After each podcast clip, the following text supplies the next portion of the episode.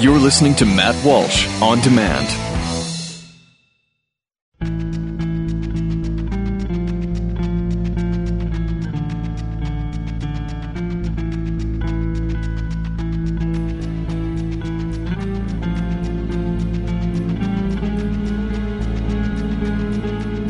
Welcome, welcome to Matt Walsh on Demand. It is Matt. We're calling it Matt Walsh on Demand because people have been demanding this. They've been demanding more Matt Walsh podcasts. I, I got to tell you, I, people come up to me on the street all the time. All the time, people are approaching me and saying, "Matt Walsh, when are you going to uh, record some more podcasts? We really want some more podcasts." They're demanding it. Um, which that that of course doesn't happen at all because people would have to first know who I am in order to to do that, and and they don't. Although sometimes I got to tell you, I don't mean to brag, but sometimes people do uh, recognize me when I'm out in public. And and the other day, in fact, I was at the uh, grocery store and I was in line, and the cashier uh, said to me, "Hello, Mr. Walsh," and and I said, "Oh, you." Uh, don't don't freak out or anything, but you must obviously know who I am. I guess you're a big fan of the blog. And she said, "No, I don't know who you are, but I just I'm reading your name on your credit card. By the way, it's declined." Uh, just kidding. That didn't. Well, part of that didn't happen. Anyway, it is uh, Matt Walsh on demand. We've, we've got a lot to cover today, and we're going to start with this. It's a very sad story, but we're going to start with what is right now, as I'm recording this on Wednesday, a breaking news item. Um, Thomas Eric Duncan, the man with Ebola who traveled to the United States from Liberia, has died today. He died Wednesday morning at uh, Texas Health Presbyterian Hospital in Dallas. And as you know, he'd been critical in critical condition for a few weeks now after being diagnosed with the virus in mid September. Now, I haven't discussed Ebola very much. I haven't written anything about it. I touched on it on Facebook a little bit, and obviously, I've, I've been, like everybody else, I've been talking to my family and friends about Ebola. I don't think we should be panicking over this. I don't think there's any reason for panic. If you live in Liberia, if you lived in, in any country in West Africa, it's a different story, but we don't. Thank God we don't. So that's on one hand. On the other hand, it is absolutely so irrational that we have not banned commercial flights from Ebola infected countries in West Africa. I know I'm not the first person to say this, I won't be the last person to say it, but this is insane that we have not banned commercial flights from countries that we know are infected by a virus that while it's not yet airborne is communicable and if it infects you there's a 50% chance that you'll die. A virus that has killed thousands of people in these third world nations the idea that we don't just say okay you cannot get on a commercial flight from this country from those countries and come to this the idea that we have not said that yet is inconceivable. Well i shouldn't call it inconceivable because this is the obama administration after all. And if the obama administration has proven anything it's proven that it will carefully look at any situation and diagnose it and decide what is the best thing to do and then promptly go and do the exact opposite of that thing. Oh, but don't worry, don't worry. See, they're not banning the flights from these countries that are ravaged by a deadly virus, uh, but they have decided, and this was just announced today as well, that um, airports in the U.S. will begin taking the temperatures of arriving passengers who have flight itineraries originating from West African countries. So we're not going to tell them they can't come, but when they do come, we're going to take a, a, thermometer and stick it in their mouth or in their ear or, or hopefully just in those two areas and nowhere else. So that'll solve the problem, right? Except that, well, somebody could be coming here with Ebola and they're not showing symptoms yet, in which case they won't have a temperature, or they could have a temperature because they have the flu or because or for many other reasons. The problem for the government is that is that uh, you know you can you can try to say oh well this is just the idea Ebola in the United States is just is is, so, is not a concern at all. It's not anything we have to worry about. Um, it's just there's no reason to even talk about it. So that's that's what you can say that you can say that I, I wouldn't agree. Although I do agree that it's a low percentage chance that it becomes an outbreak in the United States, a low percentage chance that that that becomes higher and higher as our government abdicates in its duty to take necessary, just basic steps to protect us from it. But if you're going to go with that narrative and say not a concern, well, then you can't dispatch agents to airports across the United States and start sticking thermometers in people's mouths because that shows that there is a concern. And if there is a concern, then it doesn't then you have to explain why well there's a concern, but we are not going to take the first and most obvious step to address that concern, which is saying you cannot get on a commercial flight from West Africa and come here right now. Now, I've never worked for the CDC. Uh, I have, and I'll admit, I'm just a guy. I'm just, I'm an idiot. I've never, I don't know much about deadly viruses. I've never had to deal with an outbreak. I've I've seen the movie Outbreak a few times. So if the CDC comes along and says, "Hey, uh, we don't think we should ban commercial flights from Ebola infected countries," I won't immediately jump on their case. I will first say, all right, well, let me hear them out. Let's hear their re- it sounds it, it, it doesn't sound logical, but let's hear their reasoning. And so that's what I did. And the director of the CDC, Dr. Tom Frieden, has spent the last week or two explaining why we shouldn't ban these flights.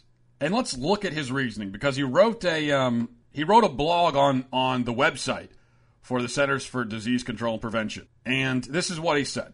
He said, I've been asked whether we should stop travel to Liberia. The answer is no. To keep Americans and people in non affected countries safe, we must continue to work to support efforts to stop the spread of Ebola in Liberia, Guinea, and Sierra Leone. One strategy that won't stop this epidemic is isolating affecting countries or sealing borders. When countries are isolated, it is harder to get medical supplies and personnel deployed to stop the spread of Ebola. And even when governments restrict travel and trade, people in affected countries still find a way to move, and uh, it's even harder to track them systematically. And this is just him fleshing out what I what I've what I've heard him say in a couple of different press conferences, where he, without explanation, in, uh, asserted that in fact a travel ban would make us less safe. Somehow, stopping people from with Ebola from coming to the United States would make it more likely that Ebola makes it to the United States. That's that's what he said a few times, and then finally he explains it, and I'm still confused. I, I'm reading this explanation; it doesn't make any sense at all. What he's doing here is creating an absolutely absurd false dichotomy, where we have to choose between helping the Ebola affected countries and stopping commercial travel to and from Ebola infected countries. What he's saying, and what Obama is saying, is that there's no way to do both.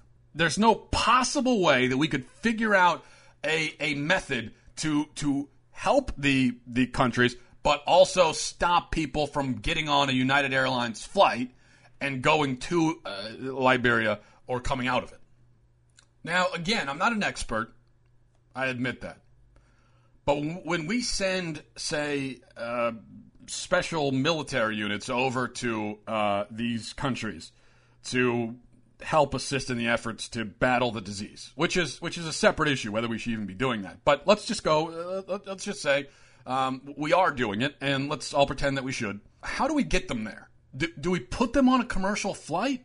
Do, do we go on Travelocity.com and book a Delta flight, fly flying coach over there, or, or do we transport them there through some other means? If commercial travel were to be shut down to and from these countries, would that mean that we can't get aid workers and military personnel over there?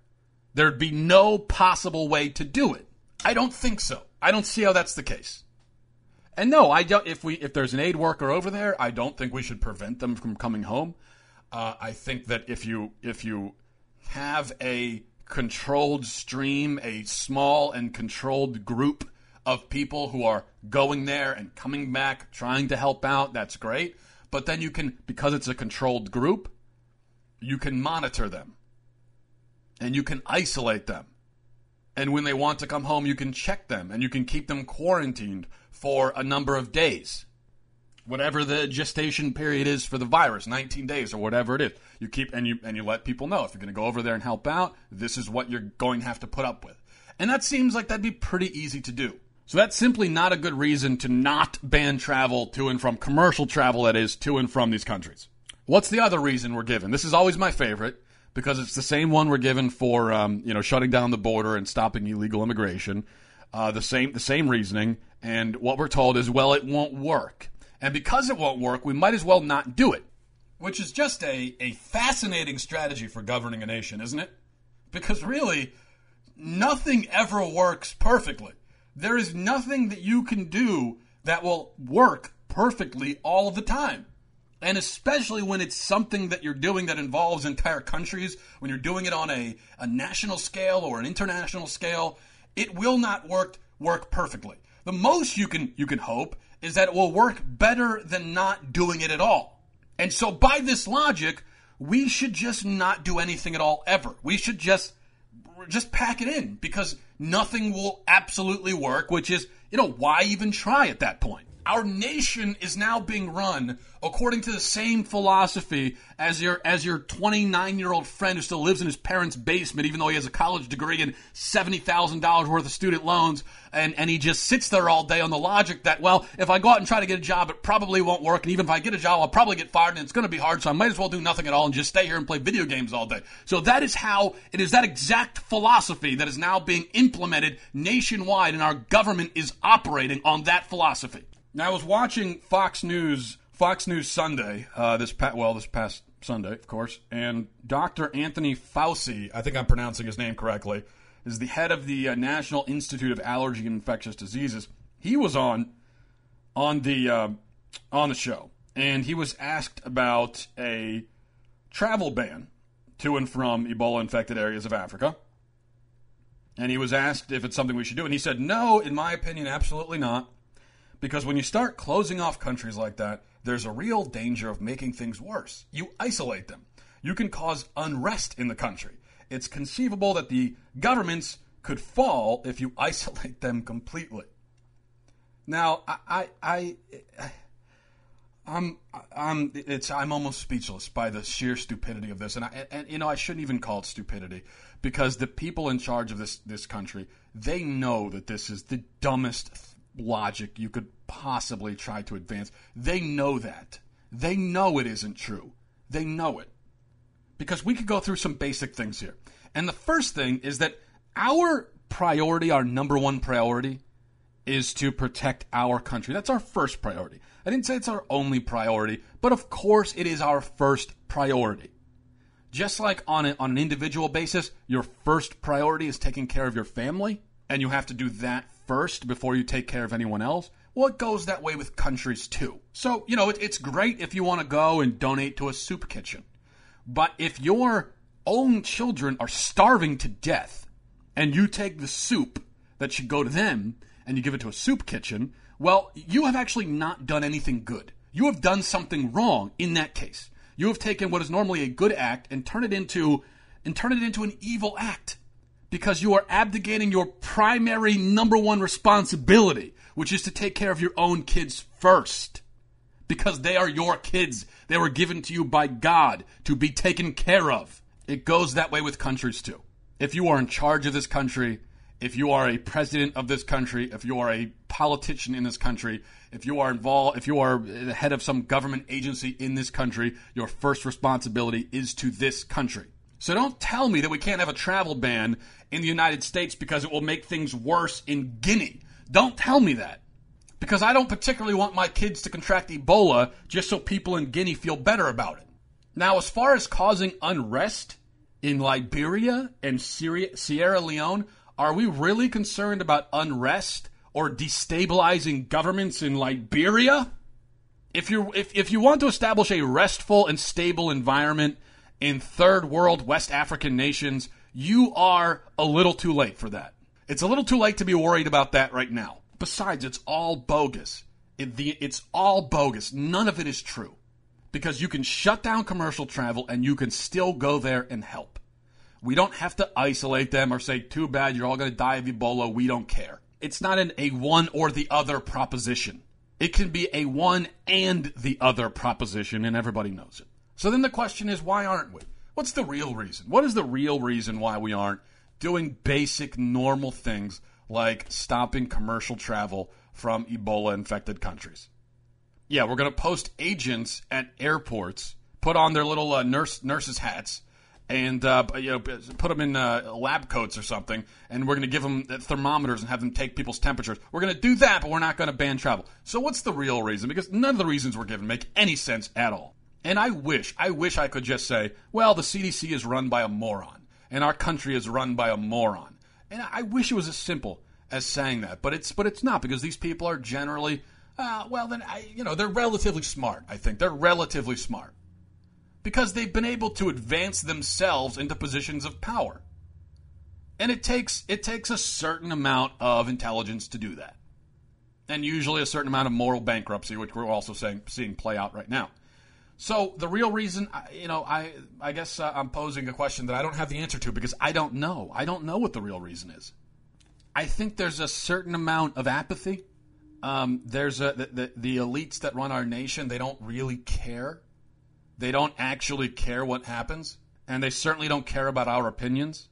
And they see us concerned about something, and they just laugh at us. They just laugh about it.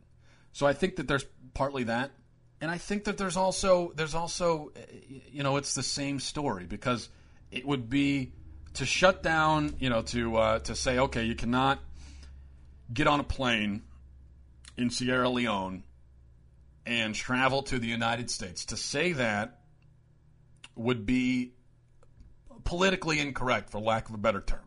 It would be politically incorrect. It would be unpopular among uh, liberal circles and it would be unpopular because it is a rational but difficult decision. It is a difficult decision that is rational, reasonable, and effective. And in liberal circles, rational, reasonable, effective things are always taboo.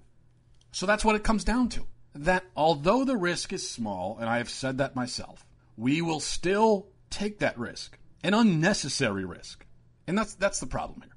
Yeah, it's a small risk, but it isn't necessary. Why take an unnecessary yet small risk of an Ebola outbreak in the United States? Why do it? Because you when the other option is to not do it. There are some risks that are unavoidable. This one is avoidable. And maybe that's what this all comes down to. Is again, it's just for lack of a better term, and I, I don't even like this term because it's too it, it, it has a, it, it has a connotation that at this point is too uh, uh, too tame, too mild. And when you think of politically correct, someone who acts politically in a politically correct way, you're thinking of some. Well, they're they're uh, well intentioned, but they're just so concerned about other people's feelings that they sometimes do things that are a little silly. And that's what we think of when we think of politically correct. But political correctness is much more insidious. Political political correctness is about control and and fear and coercion. That's what political correctness is about, and that is basically why we're going to risk an Ebola outbreak in the United States. All right, while we're on the subject of political correctness, I want to move on to uh, admittedly less important topics, but I don't have a lot of time, and there's a lot of ground that I want to cover.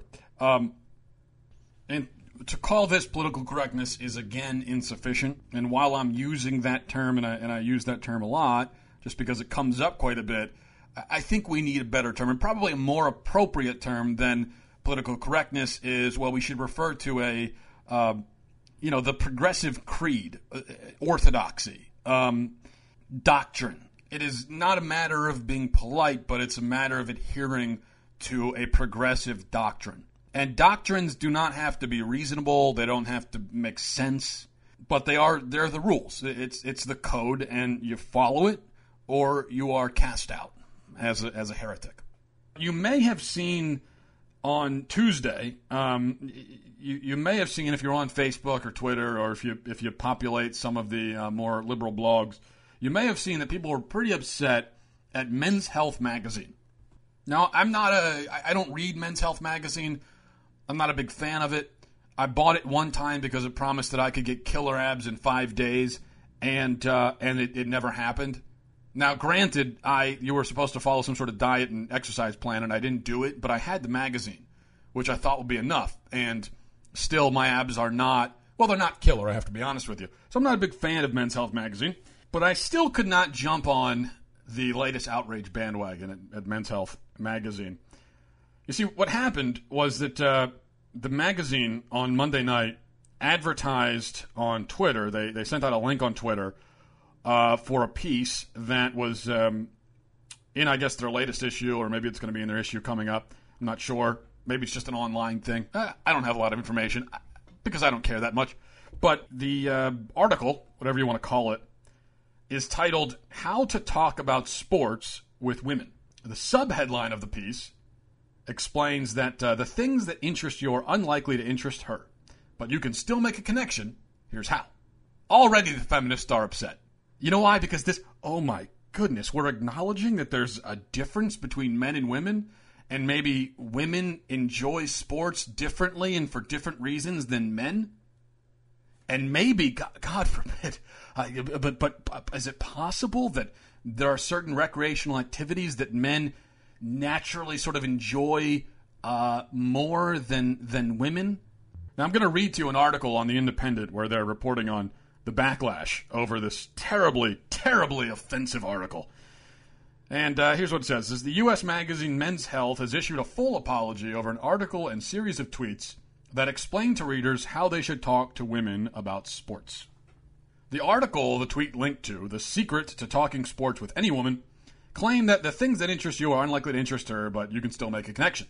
Men's Health suggested that men should help women access the world of sports using backstories and context which they would like. The article was accompanied by a number of pictures of men enjoying sports and women do women doing what was expected, looking bored or confused. The comments sparked an immediate response on Twitter with a series of outraged sports fans, sportswomen, and commentators expressing their anger. Now, if you're if you're curious about the actual article uh, on men's health that prompted this backlash, it's very short, so I'll read the entire thing to you. Now, keep in mind, this is what's been called sexist and misogynistic and offensive to women. Offensive. So here it is. Here's the entire thing that really upset a lot of people.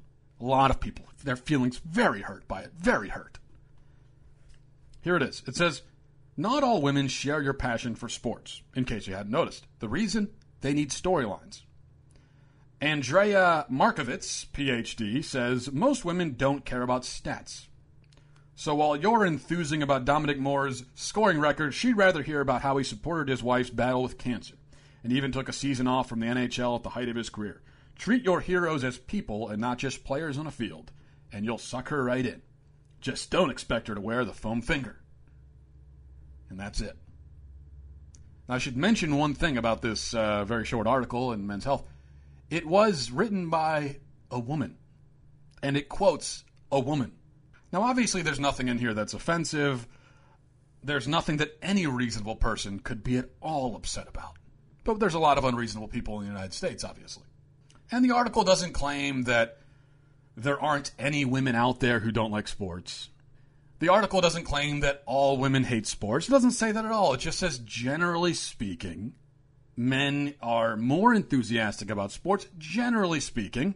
And generally speaking, they're more they're, they're, they're going to be more concerned. Men are going to be more concerned about about statistics and that sort of thing. Women like storylines. Women like to know the backstory of players. They're more interested in that than men are. Generally speaking. Now, generally speaking means that in many cases, or even in most cases, or in a predominance of cases, but not all cases.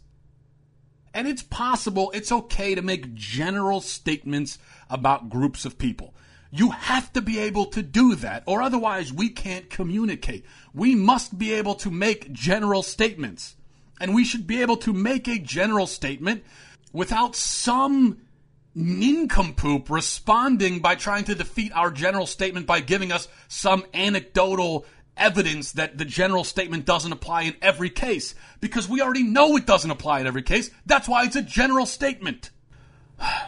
I, I sorry, I'm just, this is, it, it, it's the, the inability of so many people in our society to understand basic concepts that really disturbs me. And I, I, run into this all the time.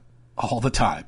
You know, you go out and you say, hey, um, I've noticed that a lot of women don't play fantasy football. And then someone says, what do you mean? My sister plays fantasy football.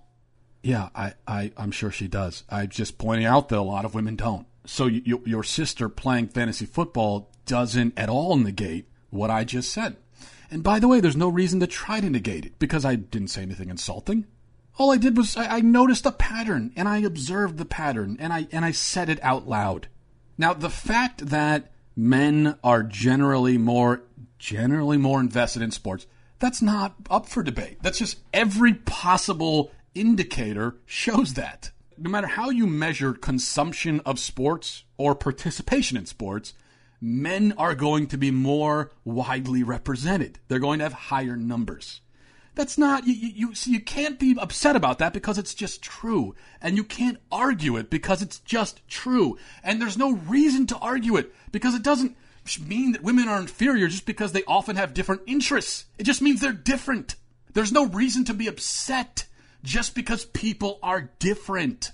As far as women caring about stats uh, less than men care about stats, that that from anything I've ever, and this is anecdotal, of course, but uh, I have noticed that to be the case. My wife watches football. She's a big Ravens fan, just like I am.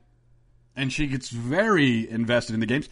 But she, you know, if if the announcer comes on and says, you know, talks about how Joe Flacco's kid was baptized last week, my wife is going to be more interested in that tidbit than I will be.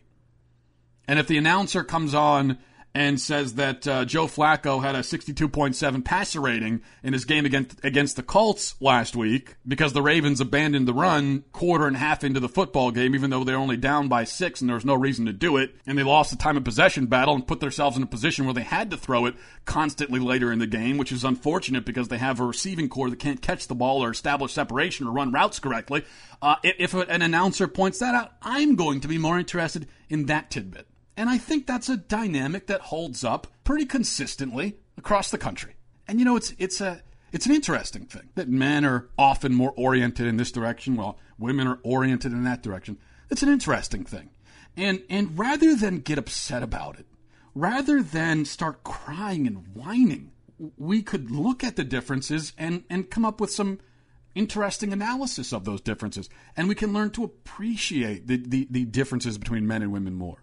And when we learn to appreciate these differences, we learn we understand each other. And when we understand each other, we, we can form closer relationships. And when we form closer relationships, we have we have stronger marriages. And we have stronger marriages, we have we have stronger and more stable families. And we have stronger and more stable families, we have a stronger and more stable civilization.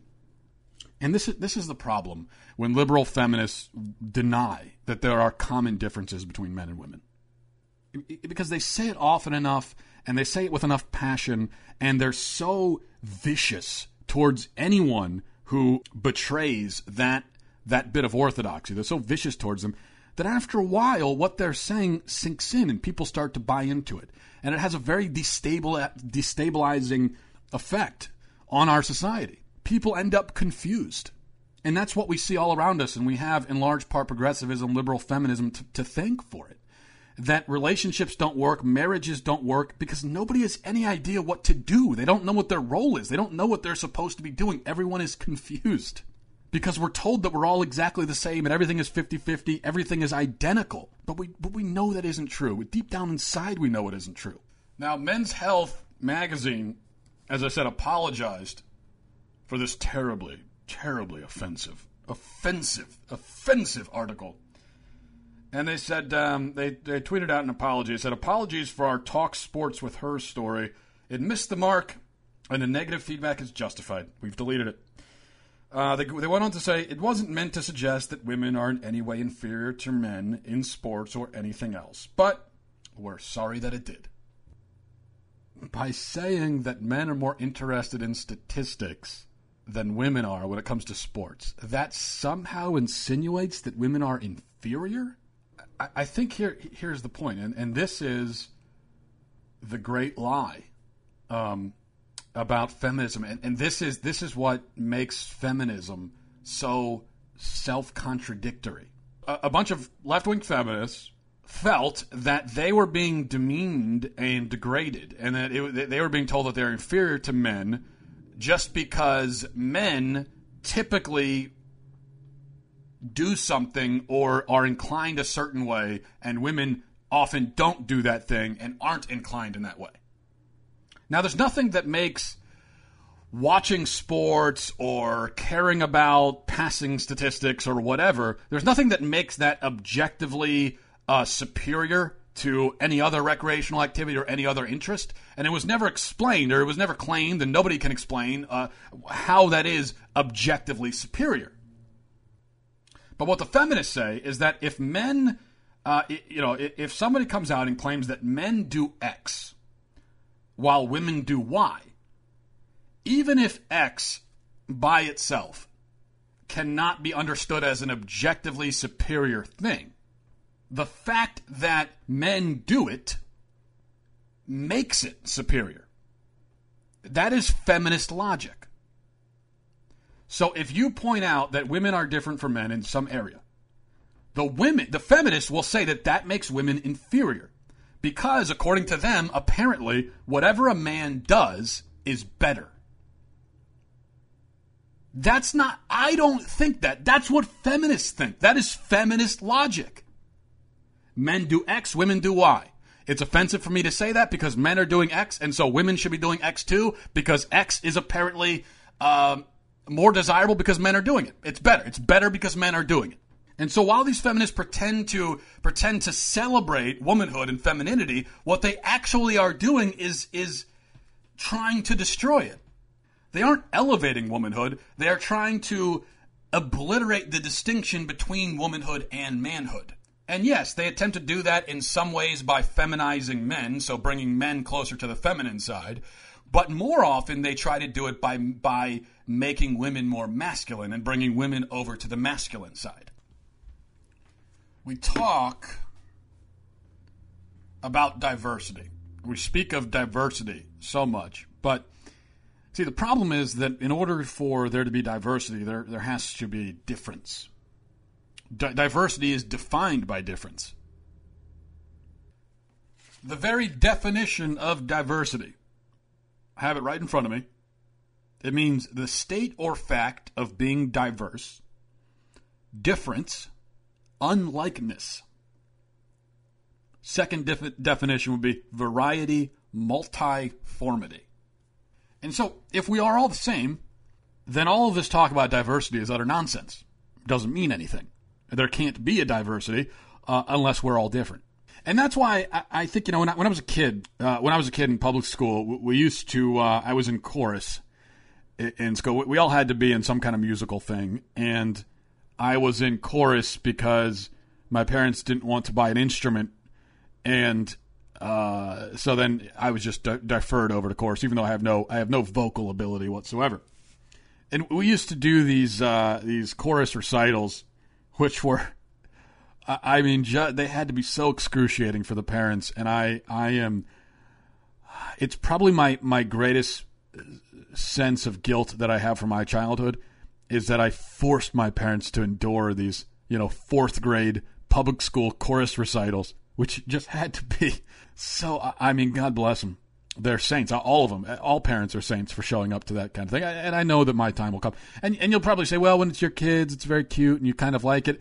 And I can see that, but I think maybe it'd be cute for about a minute or two. But then after that, you're, you know, I'm going to go wait in the hallway. Just text me when it's over. But anyway, we would have these chorus recitals to celebrate diversity. And so we would sing these African tribal songs and these songs in Hebrew and that kind of thing. All of them probably written by some white English speaking liberal from California, you know. But we get up there, we would sing these songs, and it was supposed to be a celebration of diversity. And looking back on it, I realized that these chorus recitals actually a perfect microcosm of the liberal attitude towards diversity in general. Our recitals were probably the liberal uh, diversity ideal. What was it? It was a bunch of people who looked different standing on a stage in a line wearing the same thing, saying the same thing, repeating words assigned to us by some governing authority. And that is liberal diversity to a T. That's what it is. But of course, in, a, in the context of a chorus recital or, or a choir or whatever, you, you have there must be uniformity. You, you, can't actually have diversity. People need to be standing in a line. They need to be on the same, uh, uh, you know, singing the same melody and, and, and on the same pitch and uh, uh, singing the same song. Because if you had a, a, truly diverse chorus recital, it would be very confusing because everybody would be singing uh, different songs, and I'd be over there playing a kazoo because it's the only instrument I can play, and everyone's, you know, some guys are on the stage and some of us are back in the back of the auditorium. It would be very confusing. So, you, you know, there needs to be that uniformity. But if we're talking about diversity as a cultural ideal, then it would then you wouldn't necessarily have that uniformity.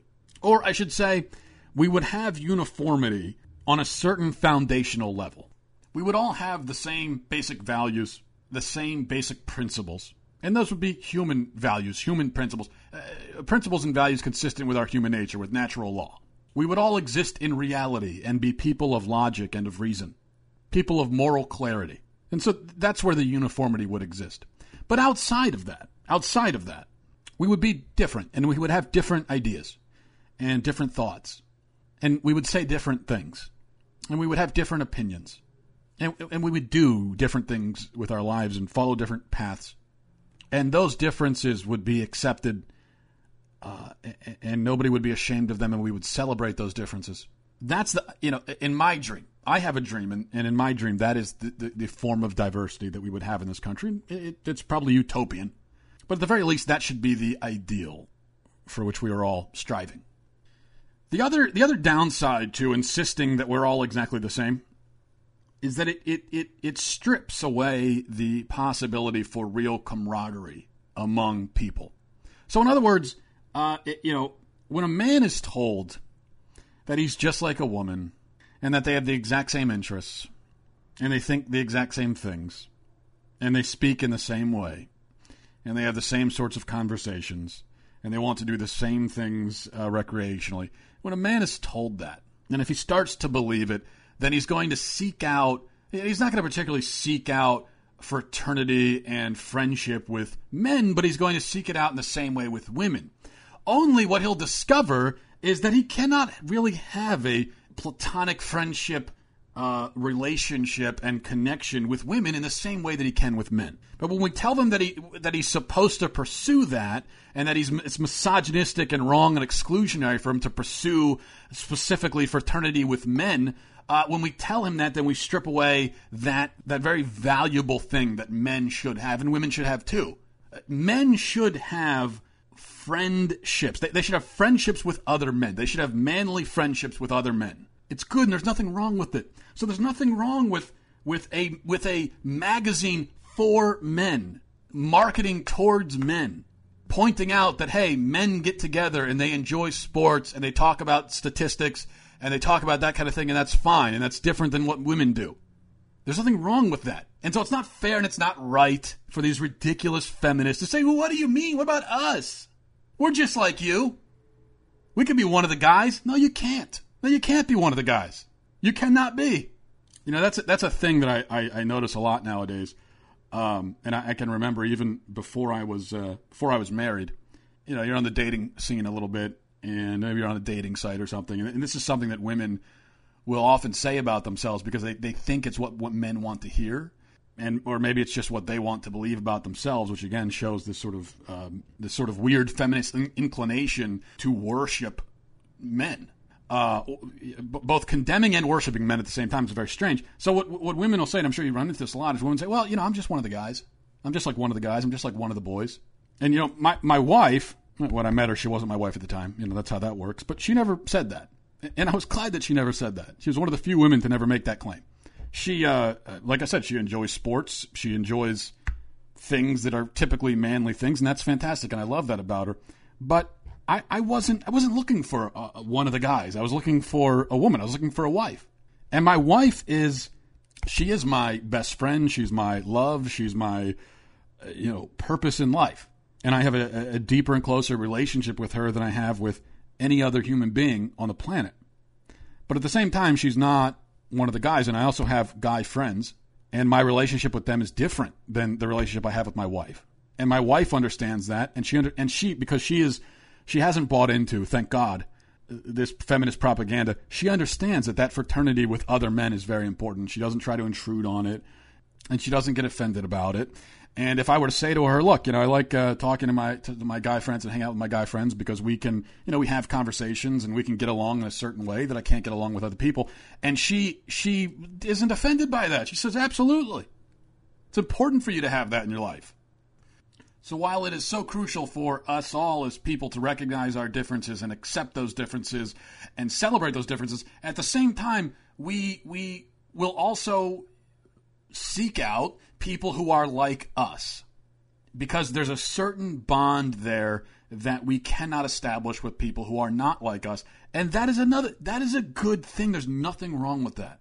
It's not driven by hate for anyone. It's just driven by a natural affinity and connection and and um, understanding that we have people that are like us. So that that's true with genders, and it's also true um, with cultures and ethnicities and races. So sometimes you'll hear uh, you will hear white people they, they get upset about you know, why should there be historically black colleges why should there be black clubs on campus and uh, I've never really I've never related to that complaint.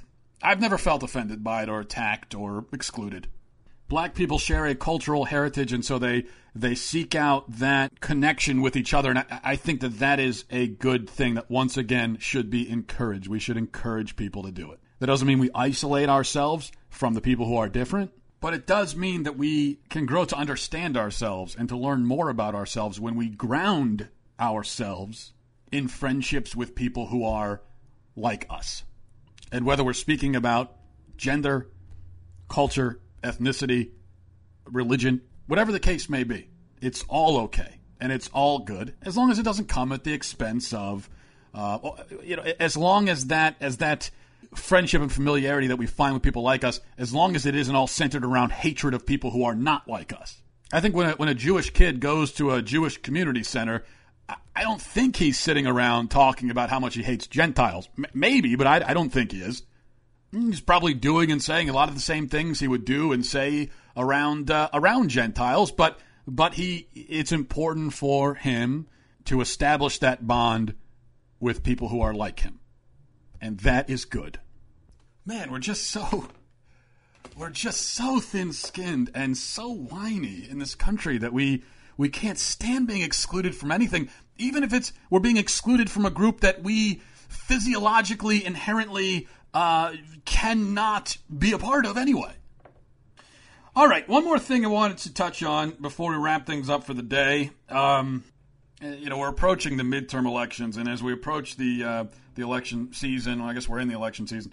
Uh, you're going to start seeing more of these PSAs and commercials trying to encourage people to go out and vote. Now, I'm not a big fan of get out the vote campaigns, uh, and I'm not a big fan of them because, well, for a few reasons. Number one, I'm not convinced that the salvation of our nation rests in simply getting more warm bodies into the ballot box we're obsessed with this notion that we always think as many people there as possible. We just have to flood the just a big voter turnout. But it's not the turnout that matters, it's the substance. It's not the, the quantity of the people participating in the democratic process, but the quality of them. So if somebody is oblivious and ignorant, we should not encourage them to go vote. We should, in fact, encourage them to stay home. So, if anything, there should be commercials saying, Hey, can you name the Secretary of State? Can you point to Syria on a map? You don't have to get it exactly, but can you give us the basic region of the world where it exists? Can you name three three U.S. presidents? Do you know what GDP stands for? You don't? Okay, well then stay home. We don't need you. I, I mean, you know, spend the next two to four years researching these topics and actually becoming aware of your surroundings and uh, and then we'd love to have you next time around. But but this time, considering you don't have a basic fundamental grasp of uh, the way our government works and what's going on in the world and in the nation, why would we encourage you to come vote? What's the but you know we all we all go vote. and We put on our I voted stickers as if that in and of itself is a virtuous act. But it's not just a virtuous act. All you did was just go in, you went in, and you went behind a curtain and you pushed some buttons.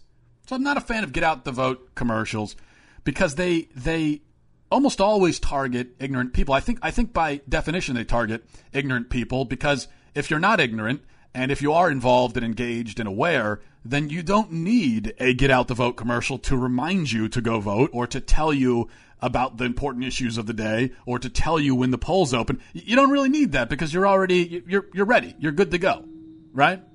But then it's worse when a get out the vote commercial explicitly targets ignorant people and that's what they often do, and that's why I think these these campaigns are are usually insidious, because the powers that be see they know that uh, it's better for them if ignorant, uninformed people vote. That's better for them.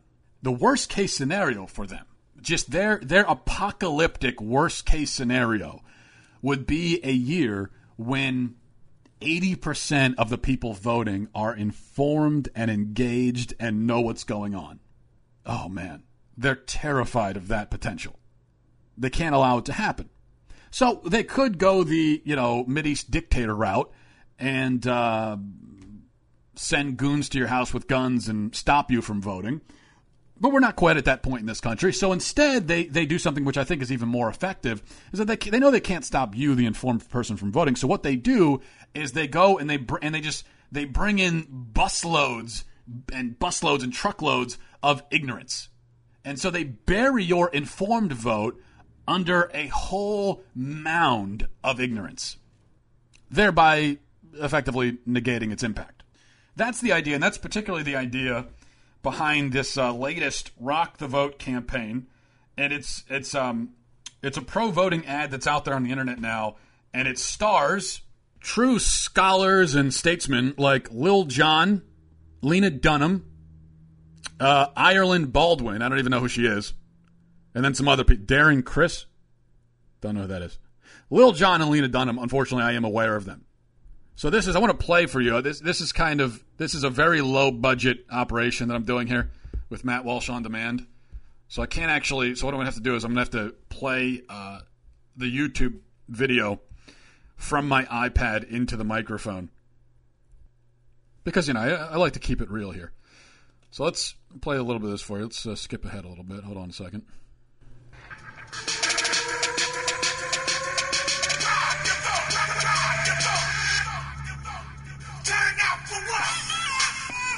Saying turn out for what? You, you get it?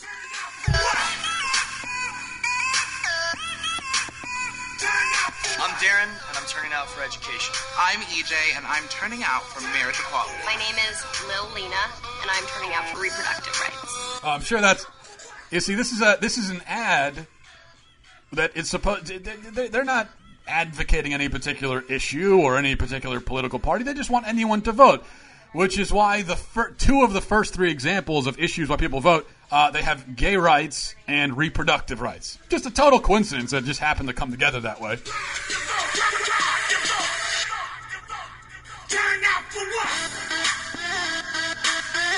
Okay, now it's now, remember this is to encourage people to vote. So this is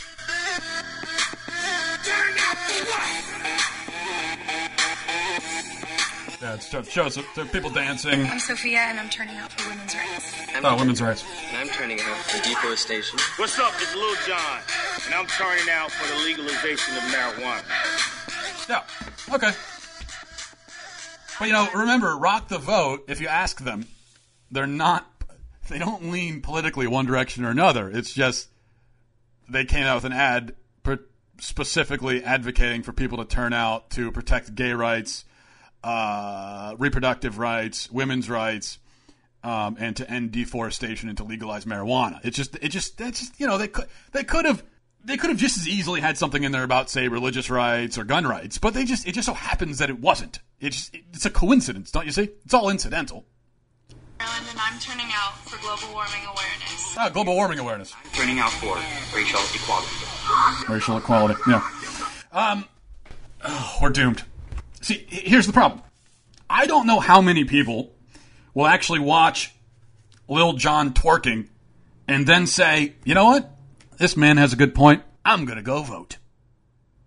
You know that that Mr. John, he uh, he really he raises an important point where he says, "Turn out for what?" I I, I hadn't thought of it that way, but in, in fact, I, I, believe I will go vote. So I don't know how many people will have that reaction, but uh, every single person that does that that is poison to our democracy. Those are Democratic terrorists showing up at the polls to destroy the democratic process. Anyone in, who is actually encouraged to vote because of that advertisement is precisely the sort of person we don't want voting.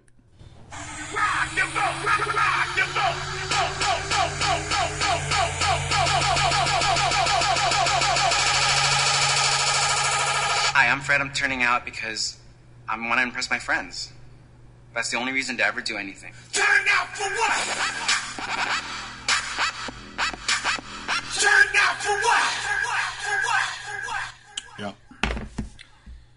That's music, folks. That's music. Oh, Lord. Lord help us. I've always been a proponent. I, I you know, we, we, we have this idea that uh, voting is some kind of human right. Everybody, no matter what, should be able to vote.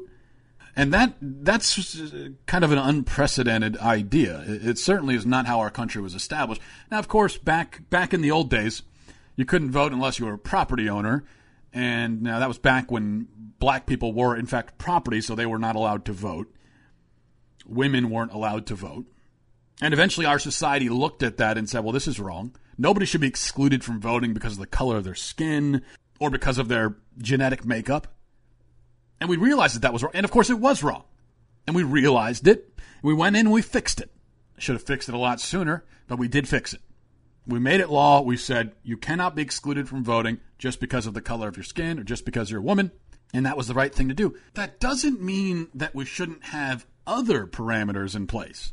Whether you're black, white, man, woman, something in between, yes, that fact alone obviously shouldn't exclude you from voting. But what if you can't string together two coherent sentences? What if you're 28 and you've never had a job or paid taxes in your life? What if you don't know the difference between the Constitution and the Declaration of Independence? Regardless of your race, uh, your creed, your gender, uh, should you still I, do you still have a human right to go vote and participate in the democratic process and help guide our national ship when you have no idea about anything. You don't know what you're doing. And i would say no. Up until very recently i think everyone would have agreed. And, and, and again back in the day people had some bad ideas about voting. But they also had some good ideas and they did realize that well you really shouldn't that, that we, we are not benefited by having people voting if they number one are not in any way contributing to the prosperity of the nation. And number two if they don't have any idea about anything that's going on in the nation. It, it's sort of suicide in fact. It's national suicide to have people like that voting. I, I know there's never going to be any laws passed saying that you know you have to be literate or you have to be able to pass a five question basic current events quiz to vote. And if there if that law were on the books, I, I would be a big proponent of it. But but it, it, will never happen. So at least. At the very least, uh, what we as individuals and citizens can do, we can stop seeing things like that, things like this, and, and, and we could stop seeing that and saying, oh, well, that's nice. They're encouraging people to vote. Let me put it on my Facebook. And if we stop doing that, we'll finally be taking one step towards progress and one step to a better future. Thank you. Amen. All right, that's going to uh, pretty much do it for me. Thanks for listening. If, if we're not friends on Facebook, please get on that. Facebook.com slash Matt Walsh blog. At Matt Walsh blog on Twitter. And I will talk to you next week. A cruce salus. This has been Matt Walsh on Demand. Talk to you later.